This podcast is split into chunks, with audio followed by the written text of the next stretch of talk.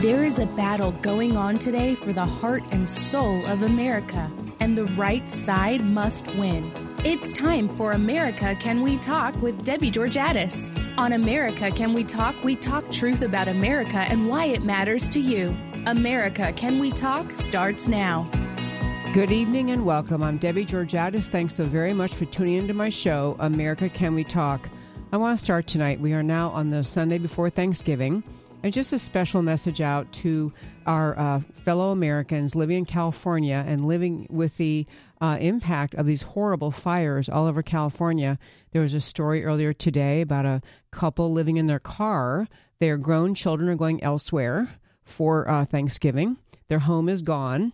And just a picture of your, I mean, maybe they'll find some community dinner to go to, but that's your Thanksgiving this year. And I will tell you also that we have a family in San Francisco, and just earlier today got a text saying, hey, for the first time in days, we can see blue sky.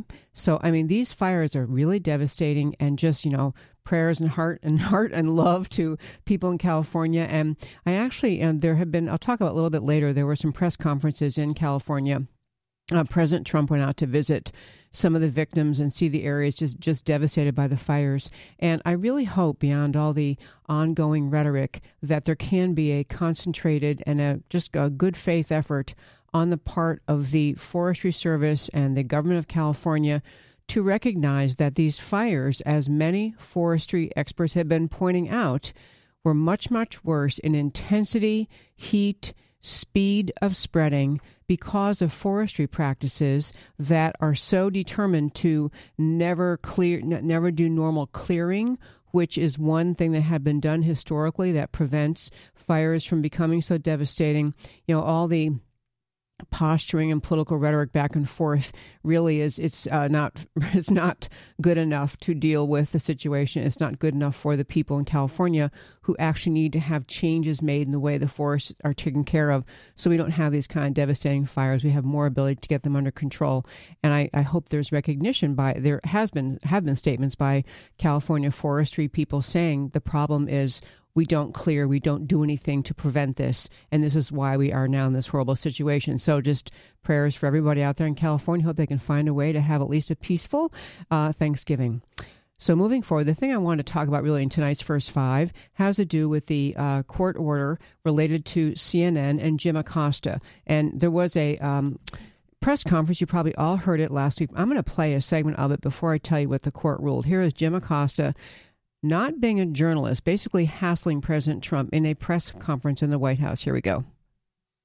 Thank you, Mr. President. I wanted to challenge you on one of the statements that you made in the tail end of the campaign in the midterms. That here we go. That, well, if let's you don't go, mind, Mr. President, that this caravan was an invasion. As you know, Mr. President, I consider it to be an invasion. As you know, Mr. President, the caravan was not an invasion. It's a group of migrants moving up from Central America towards the border with the U.S. Thank you for telling me that. Why did you characterize it as such?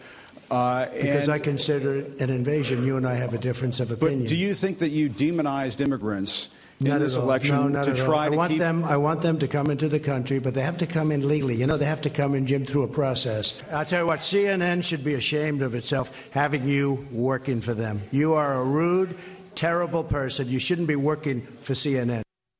So that, I think I actually played that clip last week too, but what's happened since then is CNN filed a lawsuit because the White House pulled Jim Acosta's press credentials, and the ongoing battle now is, so CNN filed a lawsuit, and actually many other media outlets, including Fox, joined in the lawsuit, arguing essentially that the First Amendment prohibited or in some way impacted the decision of the White House whether or not they were able to pull Jim Acosta's press credentials.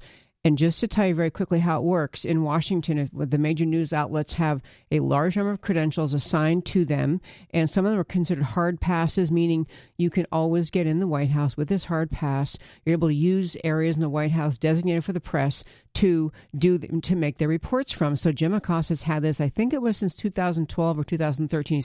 He's had a hard pass for a long time.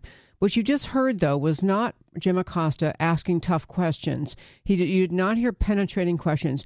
You heard him arguing with the president, saying, I get to tell you, you can't call this caravan as invasion because I can tell you what you must call it. And then there was, I had to cut the clip short so it didn't get too long, but there was a point in which the president was trying to say, okay, you're done. Thank you very much. Jim Acosta asked four questions when you're supposed to ask one, essentially arguing with the president back and forth. And really just, it wasn't a question. He wasn't trying to inquire to get an answer. He was badgering the president, disrupting the press conference, and making it possible for other people, impossible for the other reporters in the room to have a fair chance to ask their questions. So all that this court has ruled, just so you understand, the court did not rule that Acosta is permanently entitled to his press pass. All they ruled was that his right to due process, which is a Fifth Amendment right in the Constitution, basically, you know, before the government can deprive you of life, liberty, or property, they have to show you due process of law. Essentially, they're saying the White House didn't give Acosta adequate warning that they might pull his press pass if he continued to behave like a, you know, eighth grader, a belligerent eighth grader. But I think going forward, the White House is going to make some rules. That's the good part. My last shot in this is it ought to have been CNN who pulled Acosta's press credentials because he doesn't act like a grown-up. I'm Debbie Georgiadis, America Community Talk, Facebook Live. Come back in 4 minutes. The soul of freedom is crying out. Can you hear us now? The federal government spends $900 billion annually on anti-poverty programs. What has it produced? 75% of black children are born into fatherless homes. 43% of the prison population is black. The black poverty rate has remained at twice the national average. And cities like Oakland, Baltimore, St. Louis, and Detroit are in ruins. Instead of helping, bad policies and billions of dollars have spread a sickness in the black community. It's time for a cure. The Center for Urban Renewal and Education, CURE, led by President Star Parker, is addressing our nation's most critical problems in our nation's most distressed zip codes. CURE's mission is to fight poverty and restore dignity through faith, freedom, and personal responsibility. To find out more, to read about how CURE works, and how you can help, please visit urbancure.org and sign up for our weekly newsletter. Together, you and I can cure America. The right to freedom of speech, to be who you are and to speak your mind, is a foundational American value enshrined in the First Amendment to our Constitution. And nowhere is that value more important than on America's college campuses. But too often on our campuses, unpopular political opinions or religious beliefs are met with censorship or even violence instead of honest dialogue and discussion. And Texas colleges are no exception. Schools like the University of Texas at Austin, Sam Houston State University, and the University of North Texas all place burdensome restrictions on free speech. That's why the Foundation for Individual Rights in Education, FIRE, fights back against the censors to defend liberty on America's college campuses. Does your college or alma mater uphold our most cherished American value of freedom of speech? Find out by visiting thefire.org and consider lending FIRE your support. Do you know that one in nearly 5 United States residents lives in an immigrant household? That we take in more than 1 million new legal immigrants every year? Studying the impact of federal immigration program is the mission of the Center for Immigration Studies, the nation's only think tank looking at the broad national effect of immigration policy. Whether it's on crime, welfare, national security, or the job market, CIS digs out information about immigration from government sources, translates it into English, and makes it available to the public, the news media, and policymakers in Washington. Check out its work at CIS.org. CIS makes the case for better enforcement against illegal immigration and lower levels of legal immigration in the future. Most other special interest groups pursue the opposite. The only thing standing between them and open borders is an informed public. Get informed and stay informed by visiting CIS.org. That's CIS.org. Our military and veterans have served all of us, defending our nation whenever and wherever duty calls. But at home, when their families need support, they know they can turn to Operation Homefront for help. Operation Homefront provides military families with critical financial assistance, transitional and permanent housing, and family support programs throughout the year to help prevent their short-term needs from turning into long-term struggles. When you support Operation Homefront, your donation will make a real difference, because 92% of their expenditures go directly towards programs that our military families need most. Each year, Operation Homefront serves thousands of military families, families in your community, helping wounded veterans transition to civilian life, helping military families pay overdue bills when their loved ones deploy overseas, and helping them through their short-term struggles. Make a difference today and help serve America's military families. Visit OperationHomefront.org. That's OperationHomefront.org. Can you hear us now? Can you hear us? And welcome back to America Can We Talk. A couple more shots of this CNN Acosta thing, and then I'm going to turn to the... I want to talk in this segment about the fact that simply relentlessness and recounting... It really has been an astonishingly important thing in this midterm election cycle. But back to Acosta for a second.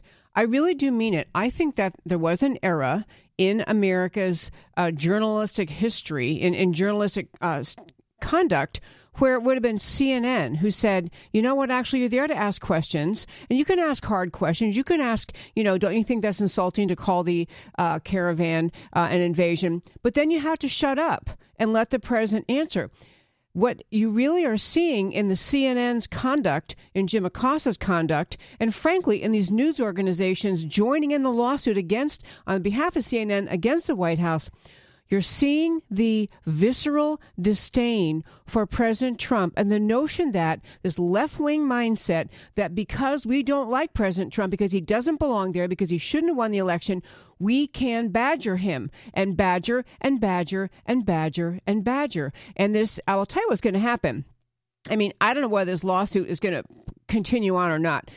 Because what's going to happen in the next press conference or coming up this week is that President Trump is going to put in place rules. And I'm sure he's got great advisors telling him all sorts of ideas. Here are a few.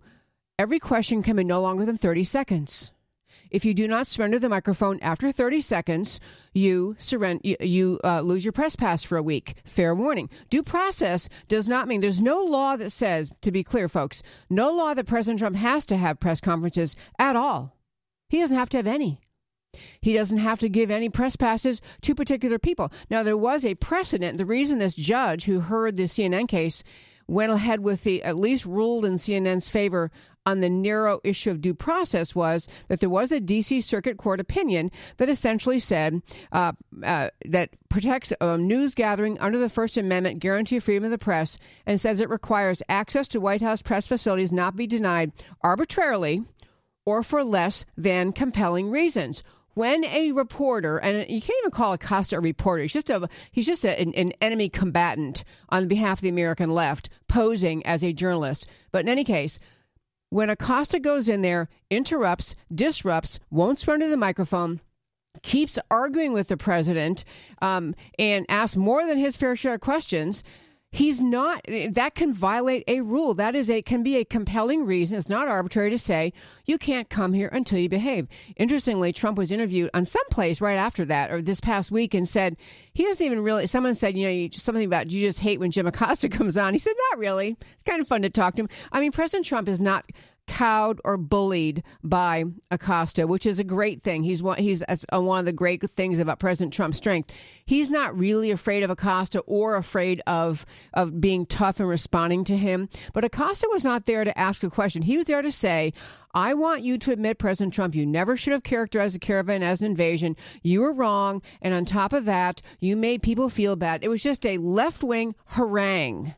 And I truly do think That would be a fabulous thing. Well, CNN will never do it because they're just they are the headquarters, the enemy combatant news in this country against President Trump. But some other responsible news agency would have taken Acosta aside after that, the latest of his, and this is the latest of many stunts on his part, and said, you know what, you have to pretend you're a grown up and act like it.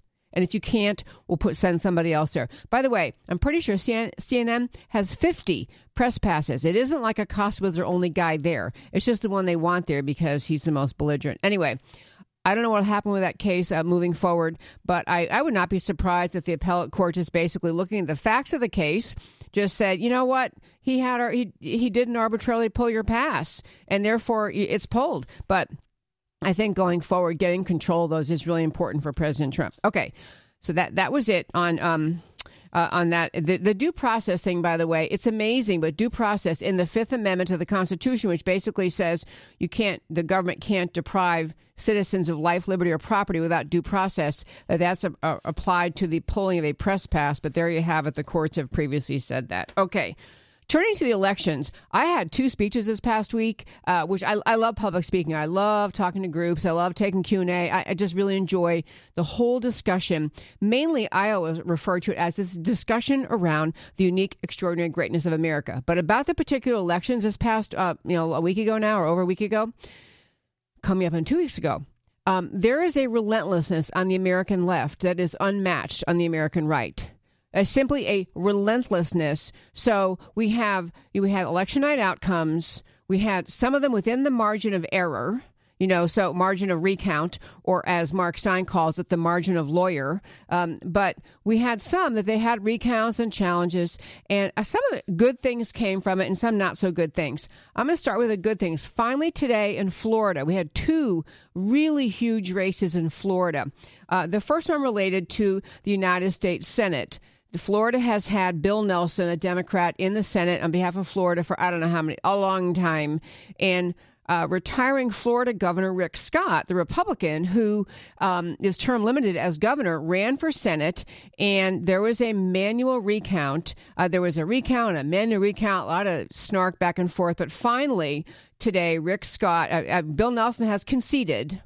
So now we do firmly have the Florida Senate seat, the one Florida Senate seat in question, in the hands of Rick Scott, who's actually just a great Republican. I like that guy. He's really articulate. He's not a slogan slinger. He's a very substantive guy. There was also a big race in Florida on the governor's side. I'm going to get to the thing I want to talk about, which has to do with Georgia in a moment. But on the Florida governor's race, this is a race that should not have even been close at all in a country where people were slightly clued in to the importance of free markets, free enterprise, the kind of founding ideas of America. Because the race for the governor's seat in Florida was between a Democrat whose last name is Gillum, Gillum, Andrew Gillum, and he's African-American. He's very far left. He funds things very far left. He advocates far leftism. I mean, this should not sell in America anywhere, certainly not in Florida, maybe California. But anyway, and then the GOP candidate, Ron DeSantis. And so that also was called today after pressure, recount, fussing, arguing, and the manual recount thing. I'm going to get to a point I want to make about America, too, what we got to do in the next 2 years. But anyway, so now we have Florida. The governor's race has also gone to the Republican. In the meantime, we had a bid for the governor's race in Georgia. This is the one I want to spend a minute talking about. So the Democrat candidate for the governor's seat in Georgia would have been Stacey Abrams, A-B-R-A-M-S, Stacey Abrams, African-American woman. And she ran a really feisty campaign, but she lost. The count is over. She has lost. But to say the least, she did not go quietly. I want to play her clip. Sorry, I had to find you. I want to play her clip. This is her not really concession speech. I acknowledge that former Secretary of State Brian Kemp will be certified as the victor in the 2018 gubernatorial election. But to watch an elected official who claims to represent the people in this state baldly pin his hopes for election on the suppression of the people's democratic right to vote has been truly appalling. So let's be clear. This is not a speech of concession. because concession means to acknowledge an action is right, true, or proper. As a woman of conscience and faith, I cannot concede that. But my assessment is the law currently allows no further viable remedy. So that was her less than gracious concession speech. I will say this. I played her whole speech that I listened to, and I really did think about it. If you actually believe what she appears to believe, that there was rampant unfairness in this governor's race in Georgia. She described things like people arriving at polling locations, they didn't have adequate paper, they couldn't give out ballots, they had missing machines where they couldn't plug the machines in because they didn't have the extension cords. She went through a long litany of things that she claims were unfairly done. I frankly don't know if I believe the extent of the description that she had. I think she's working very hard to agitate the Democrat base in Georgia to be, to be upset, to question the legitimacy of Brian Kemp's victory as governor of Georgia. But I will say what she did in her speech was she spread a lot of distrust, anger, resentment, undermining the credibility of the entire race. Of the entire gubernatorial race. This has happened other places, too, where the concession speech is more of an accusation speech. I will say this. I think in this country, when you can send people to the moon, you can do the most amazing medical care possible on the planet Earth, where we have the most amazing advanced electronics and computer skills and computer ability and programming, we can fix the alleged voter fraud in this country. And we need to commit in the next 2 years to cleaning up voter rolls, removing people who are deceased or who moved out of state, having some mandatory ID that cannot be cheated. We ought to know within an hour of the polls closing every time who won. We'll come back from the break. A few more points on that. Come back in 4 minutes on Facebook Live.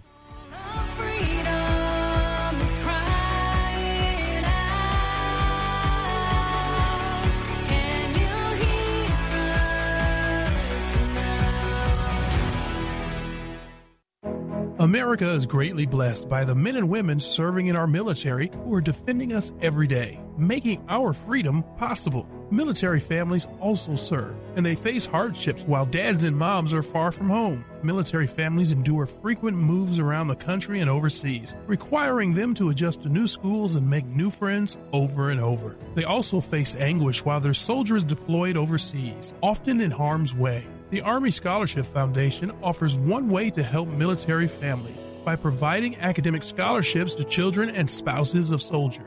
And you can help. Visit ArmyScholarshipFoundation.org and consider making a tax-deductible donation to help a military family member pursue his or her educational dreams. Assisting military family members with their college education is a great way for all of us at home to say thank you to our military families for your service and sacrifice. Visit ArmyScholarshipFoundation.org and get involved today. America faces unprecedented threats to our national security. The Center for Security Policy, based in Washington, D.C., is a national leader focused on the organization, management, and direction of public policy coalitions to promote U.S. national security. The Center is a special forces in the war of ideas dedicated to identifying opportunities and challenges likely to affect American security and acting promptly to ensure that they are the subject of focused national examination and effective action. The Center enlists support from executive branch officials, key legislators, and other public policy organizations and brings these teams together to develop and shape policies that will keep America safe. Check out centerforsecuritypolicy.org for the latest news and developments brought to you by America's leading security experts. Becoming and remaining informed is one of the best ways every citizen can be a part of the mission to keep America safe. That's centerforsecuritypolicy.org. The federal government spends $900 billion annually on anti-poverty programs. What has it produced? 75% of black children are born into fatherless homes. 43% of the prison population is black. The black poverty rate has remained at twice the national average. And cities like Oakland, Baltimore, St. Louis, and Detroit are in ruins. Instead of helping, bad policies and billions of dollars have spread a sickness in the black community. It's time for a cure. The Center for Urban Renewal and Education, CURE, led by President Star Parker, is addressing our nation's most critical problems in our nation's most distressed zip codes. CURE's mission is to fight poverty and restore dignity through faith, freedom, and personal responsibility. To find out more, to read about how CURE works, and how you can help, please visit urbancure.org and sign up for our weekly newsletter. Together, you and I can cure America. Have you heard of The Policy Circle? It's a national network of women who come together in neighborhood conversations to discuss the public policies impacting their communities. You can think of it as a book club, but instead of reviewing a book, members discuss public policy issues. Policy Circle members have access to membership-only resources and benefits that complement a thoughtful framework for women to come together and have fact-based discussions. From healthcare to poverty, from free enterprise to education, from fiscal responsibility to the First Amendment, we discuss the issues that shape America. Change starts with a conversation. Conversations happen when women across the nation are connected and engaged in their communities, openly sharing their views and taking a leadership role in policy dialogue on what human creativity can accomplish in a free economy. Are you ready to join a growing network of engaged women? To join or start your own policy circle, visit thepolicycircle.org today. That's thepolicycircle.org. Can you hear us now? Hey there, this is Debbie Georgiadis, America Can We Talk. Thank you so much for tuning in. Two more things about these elections, and then I want to turn and talk to you about the complete fits that Alexandria Ocasio-Cortez is giving Nancy Pelosi. I'm telling you, folks, it is a break out your popcorn moment. But back to the elections for a second. I told you this past week I gave a couple speeches, and I used the expression, the relentlessness of the American left. They will fight and challenge every possible way to get their way. This is why the, we're still in the battle, and we will be in the battle with Jim Acosta and CNN attacking President Trump, thinking they can come to the press conference and simply harass him the entire time and dominate and not let anyone else ask questions. But in the election cycle, there has been some great strength actually shown in the American right, shown among conservatives. So you end up with, in Florida, because it appeared that the Broward County election supervisor was going to somehow tip the election and cause the Democrats to win the U.S. Senate race and the governor's race. And instead, there was tenacity shown, there was strength shown, and the insistence on the rule of law, insistence on the light of day and transparency on that astonishingly, amazingly troubled election department. And so here we now have that victory. Two other thing races still outstanding. That's just amazing. One is in California. Now, we lived in California many years, and our kids were all born there and have family out there. So California, is pretty much known as the land of fruit and nuts, very left wing, very just everyone who has any position of authority of any kind is a Democrat. Not just a Democrat, one of the really far left Democrats. But Orange County is often an area to say, well, yeah, but, the Republicans have a few of the seats in San Diego in the U.S. Congress, and the Republicans have some of the seats in Orange County, which is a business center. You would think that, people who actually still like free enterprise, probably in Orange County, are going to end up voting Republican. However, there was an election on election night. A Korean American candidate, a GOP candidate named Young Kim, K-I-M, was announced as the winner with a 3-point margin of victory and 100% of the precincts reporting. That usually means all votes have been counted. However, we're now in a battle over that one, and this is one where I think there's some question. And this young woman, is really fighting. She's not just surrendering, but it now appears that after a vote recount or more votes being found and counted, somehow almost all of them went for the Democrat. And so he's now up by over 3,000 votes.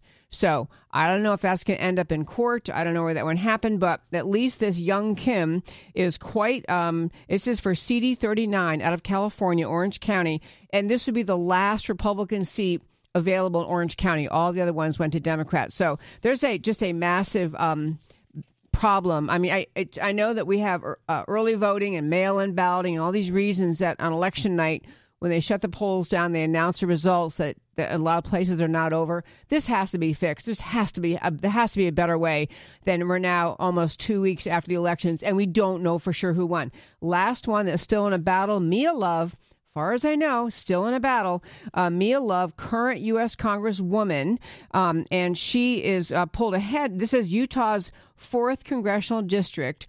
She is the incumbent, and she it's gone back and forth. The Democrat challenger is Ben McAdams. I found one head. No, I'm sorry. Yeah, that is right. Yeah, I think that she's ahead. Actually, I'm not sure about this, when this last was being announced. This was actually 2 days ago. So anyway, Mia Love is still in a recount battle. She's fighting it out. And back to the Young Kim one, the one in California on CD 34, the Democrat is named Gil Cisneros. And the more they count more votes, the more he pulls ahead. So somehow... seems like all these mail-in or whatever ones are counting are going for the Dem. You know, the real problem is it makes so many people begin to deeply, deeply distrust the election process. You should have answers. You should not be counting and rethinking. And there is very little, and unfortunately, there's a great deal of lack of faith, lack of trust between the parties. So we have people watching, we have people paying attention, and still we have we have unsettled races and just a lot of distrust. It's very, very unhealthy for our precious country. Okay, I want to just tell you about Ocasio-Cortez, though. Okay, this is the Democrat woman, the young woman who's her name is Alexandria Ocasio-Cortez. She won a primary against a long-term incumbent Democrat. She won, it's a carved-out Democrat district. She won this seat in Congress. She's not even in Congress yet. She's just up there stirring things up. She, number one, is part of an effort to urge individuals to challenge incumbent Democrats who aren't far enough left. She's actually formally announcing. She just did it herself. She's doesn't even know her Democrat caucus colleagues yet in Washington, and she's up there urging people to challenge incumbent Democrats, to get people to primary them like she did, and so to push the party further left. She was also part of a protest. There was a huge protest in Nancy Pelosi's office led by Alexandria Ocasio-Cortez about the issue of climate change. This is her religion, is climate change. And this is Alexandria Ocasio-Cortez. I'm going to play a little clip from her, making her little remarks to these this assembled group of protesters, but in Nancy Pelosi's office. You got to love it. Here you go. All know how proud I am of each and every single one of you for putting yourselves and your bodies and everything on the line to make sure that we save our planet, our generation, and our future. It's so incredibly important. I've shared with you all, and I've shared my story that that my journey here started at Standing Rock. And it started with everyday people doing exactly what you all were doing, too. You know. Okay, she goes on. Actually, I cut off the next part of it, but she actually was quoted later. I mean, she is doing a sit-in in Nancy Pelosi's office, presumed soon to be Speaker of the House in the new year. So this is going to be her, caucus. And she's leading a sit-in, and they were very disruptive and loud. And they had Capitol Hill police saying, come on, you got to settle down, you can't do this. But she's not, she's a protester, but she's in Congress. Anyway, but she started something. It's called the Green New Deal, like the New Deal FDR. Oh, this is the Green New Deal, a list of demands. And I'm telling you, folks, get out the popcorn, because I think a lot of time what happens, the very leftist radical, climate change fearmongers who are trying to change all energy policy in this country, take us 100% to wind and solar by tomorrow. The Democrat Party kind of humors them and pats them on the head and says, yeah, I know, we're working on it. But she's just saying no dice. Alexandria Ocasio-Cortez is putting pressure very openly, very affirmatively, very directly on Nancy Pelosi. She's saying, I expect you to do my entire agenda. So she's got this Green New Deal. It includes 100% of national power generation from renewable sources, building a national energy-efficient smart grid, upgrading every residential and industrial building for state-of-the-art energy efficiency, comfort, and safety, decarbonizing the manufacturing, agricultural, and other industries, decarbonizing, repairing, and improving transportation, other infrastructure, massive investment in the drawdown and capture of greenhouse gases. This woman is as far left radically as any environmentalist on this planet Earth. And she represents a Democrat district from the state of New York. She's in Congress now, and she is going to give the Democrats a hard time. And I'm telling you, that she's not reasonable. She's not aware of the processes. She's used expressions like, well, when I'm in Congress, I'm going to pass this, as though she passes things. I mean, I think she vaguely knows that she's only one member of the House. But I kind of love it, because Nancy Pelosi is the old school Democrat. She's the everyone understands she's the matriarch of the Democrat. She's the old maid of the Democrat. She's matron. She runs the place. She's a great fundraiser. She's had challenges, but other people don't dare to really challenge her because they think she's going to win the speakership. And if anyone on the planet would retaliate and punish against a Democrat who didn't support her, it'd be Nancy Pelosi. And here comes Ocasio-Cortez, who gets more media attention than almost anyone in Washington, making demands, very radical demands, very left-wing demands. And the Democrats are going to have to deal with her. I love it. And we still have, fortunately, we have the Senate. The Republicans have the Senate. We have the White House. So this is just going to be a get out the popcorn, watch Ocasio-Cortez, because obviously, everyone wants a clean environment. Everyone wants to have, safe, clean air, clean water, all that kind of stuff. But this is not what she's urging. She's really, really talking about pretty darn radical stuff. And now she's got a megaphone in the U.S. Congress. Just keep an eye on her. I'm Debbie Georgiadis. This is America Can We Talk. After the break, I'm going to type a woman named Asia Bibi and a hassle coming to you in America. Come right back.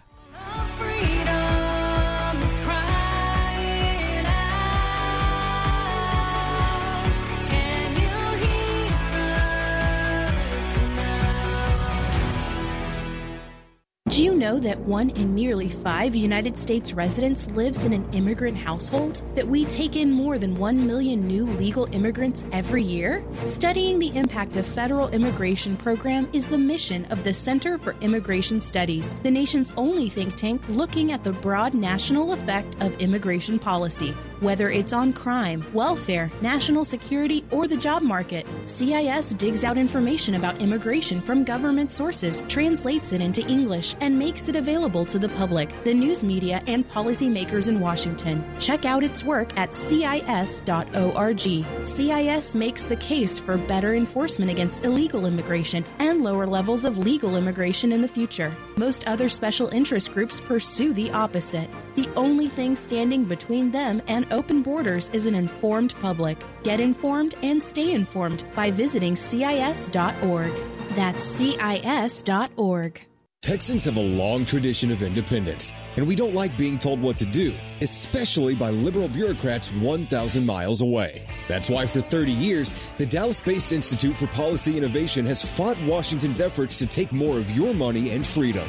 IPI works every day to keep taxes low and freedom high, to promote free market healthcare, expand energy security, protect intellectual property, and combat onerous regulations that destroy American jobs. Politicians often talk smaller government, but then vote for more of it. By contrast, IPI has never veered from its mission to defend the Constitution and fight for freedom. If you want to be informed about free market policies and solutions, go to IPI's website and sign up. All of their information is free for sharing. Help IPI restore liberty and economic growth. Go to IPI.org today. That's IPI.org. One more time, go to IPI.org today.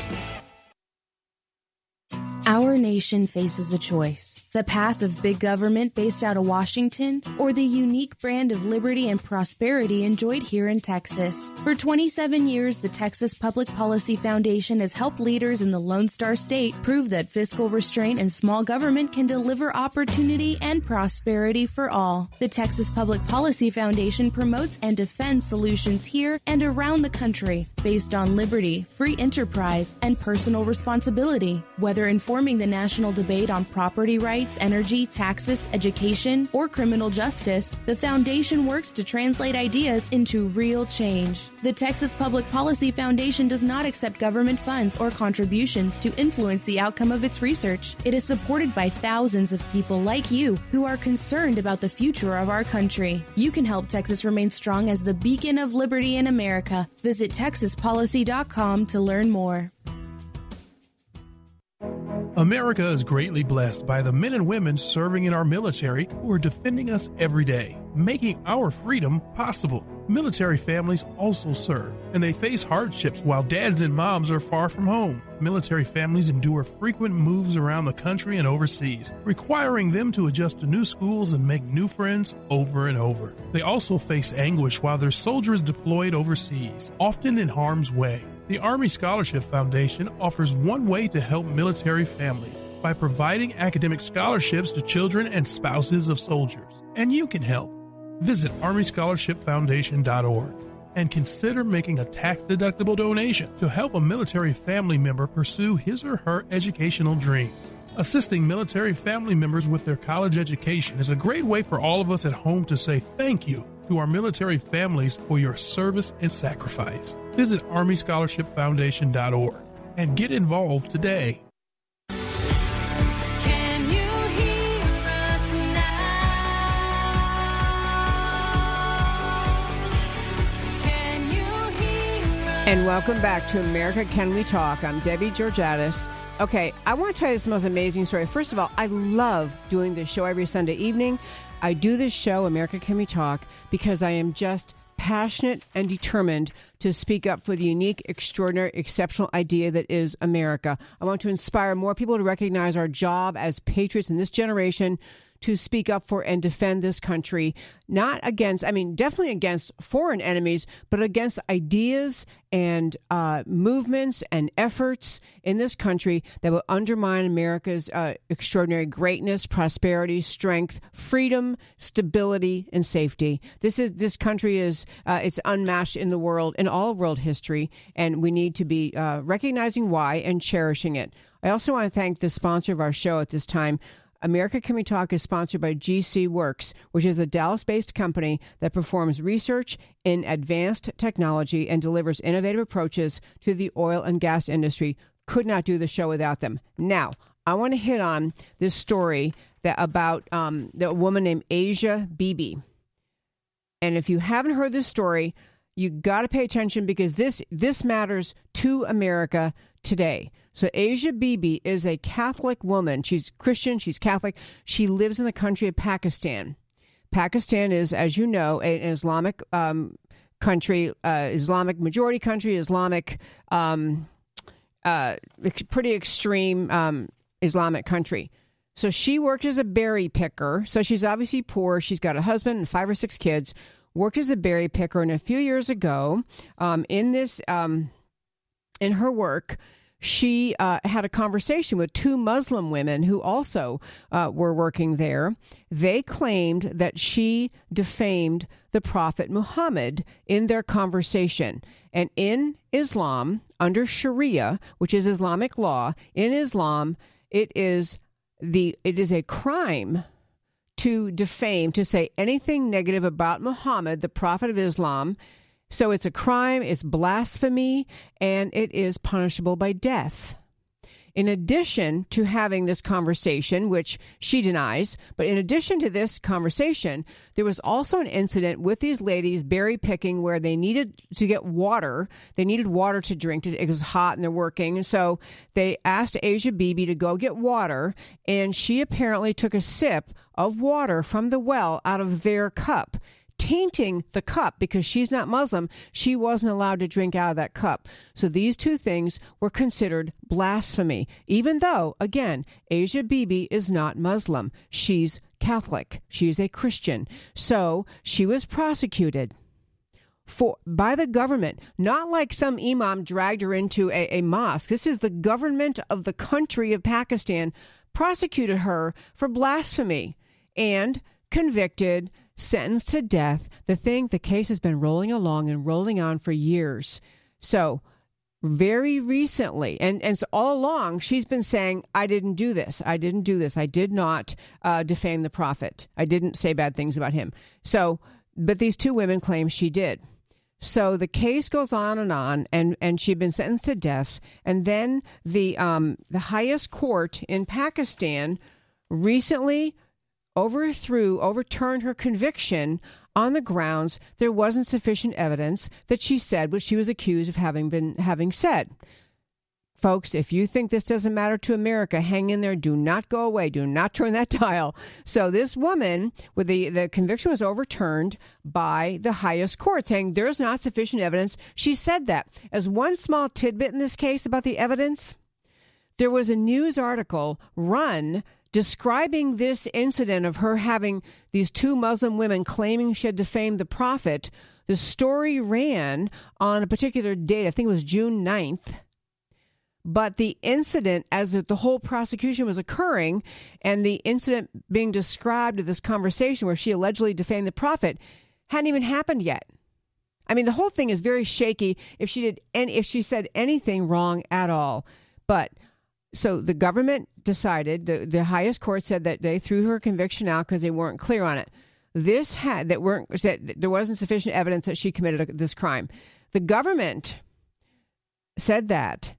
The outpouring of outrage in the country of Pakistan, if you doubt that Islamic law, Sharia, Islamic cultures around this world, if you buy in to the left-wing silliness lie that somehow Islam is a religion of peace, it's very reasonable, let me describe for you what has been happening in Pakistan. Just because the court ruled that there wasn't sufficient evidence that she committed blasphemy, so she wasn't going to be put to death, so they're going to let her go in the country of Pakistan. And she was, by the way, she's a poor farm laborer. She's not like a public figure. She's not a leader. She's just violent protests, actual assassinations of people in the country. They had, she spent 8 years on death row. Her husband and children are living in a secret location because they are in fear for their lives. The protests in Pakistan have included thousands and thousands and thousands of people in the streets, Islamic authorities, imams, everyday people chanting, demanding her death, demanding she gets put to death, demanding that because two women said she blasphemed the prophet, that's enough. She has to be put to death. Violent protest does not begin to describe. Fires lit, people murdered, assassinations, riots. I mean, complete crazy. Complete crazy. The husband and one of the children communicating through some Catholic Vatican-related entities saying, you've got to get us out of here. Get us out of here. They need to find some country to go to because if she is seen in the streets, she'll be killed.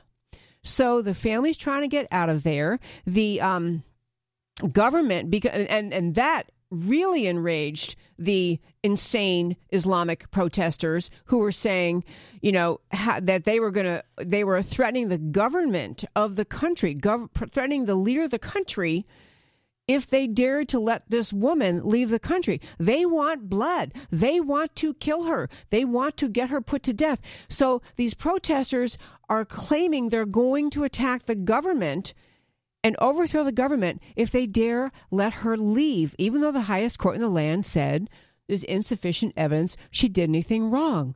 So Pakistan's in a mess. The government is so worried about what these crazy protesters are saying that the Foreign Office spokesman in Pakistan made an announcement that there's no truth to the reports that Asia Bibi is leaving the country. They're trying to reassure the crazy protesters, the government of Pakistan, don't worry, we wouldn't really let her go. They're talking about, not agreeing she gets to leave. She has no way to live in Pakistan in safety. And again, she's not Muslim. Okay, I'm going to tell you two of the things that really matter about this story. One has to do with Sharia and blasphemy.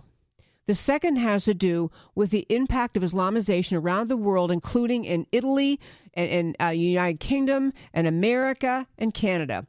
But first, as to what's happening in this country, all of this outrage you are hearing in Pakistan related to this woman alleged to have blasphemed the prophet. You have to remind yourself, this is not the imam or a mosque saying that she needs to be removed as a member of the mosque. This is exactly like in America, if you had protests against an atheist for violating the Ten Commandments. I mean, the point I'm making is Sharia is part of Islamic law. It is based and rooted. It is Islamic law. And in Pakistan and in the way many Muslims around this world would like the whole world to be, there's no difference between what Sharia says, which is if you commit blasphemy, you get put to death, and what the alleged secular, not part of the mosque, the government of Pakistan is saying. The government of Pakistan has the same law that Sharia has. Basically, it's saying the law of the country of Pakistan is Sharia. It is Islamic law. It is Sharia. And no one in that country is even saying, are we a little bit barbaric here, a little bit crazy, that in the year 2018, we still have a law in the books that says you're put to death for blaspheming the prophet? No one's even saying that. No one's even pointing out she's not even Muslim. She never agreed to follow Sharia. She never agreed to follow the Islamic law. But she's being prosecuted, and persecuted because of a law of a religion which she does not adhere to, and neither does her family. And hardly anyone on the international scene is speaking with scorn, derision, outrage at Pakistan, saying, could you please join the modern world? Could you please join civilization? Could you please recognize you can't put people to death? She's not even Muslim. So that's the first piece of this. So when people tell you that Sharia supremacism is a silly thing to worry about and you shouldn't be acting like it's such a crazy thing, this is exactly the kind of thing that happens. This case just happened to get a lot of international attention and maybe contributed to the court in that country saying that they didn't have sufficient evidence of her guilt. So that is the first piece of this. The second piece, it relates to the world. So she's got to get the heck out of there. And her family, they've got to get out because otherwise they'll be killed. So one choice was United Kingdom. Now, there are conflicting reports. Some people from the United Kingdom said that the United Kingdom, UK, England, was afraid to bring this family in because they couldn't guarantee her safety because of the increased Islamization of British society. That they have so many Muslims in UK right now that they didn't think it was a smart idea to bring her there because she might meet the same fate that she's going to meet if she has to stay in Pakistan. Now, I will say 3 imams in London have come forward and said UK should let her come here and she can be safe. So, I don't know, but UK is not inviting her. America is not inviting her. America hasn't said no and hasn't said yes. Italy, the home of the Vatican, the Catholic Church, is looking at trying to bring them there. But I raise this story to say, when people tell you that Sharia supremacism is just antiquated, it didn't happen, it doesn't happen anymore, it's real life, this woman cannot live in her home country anymore because of something she denies even doing. But this is, when people talk about being careful, the Islamization of America, this is the kind of thing they're talking about. The mindset that says, because Islam says this in Sharia, everybody must follow.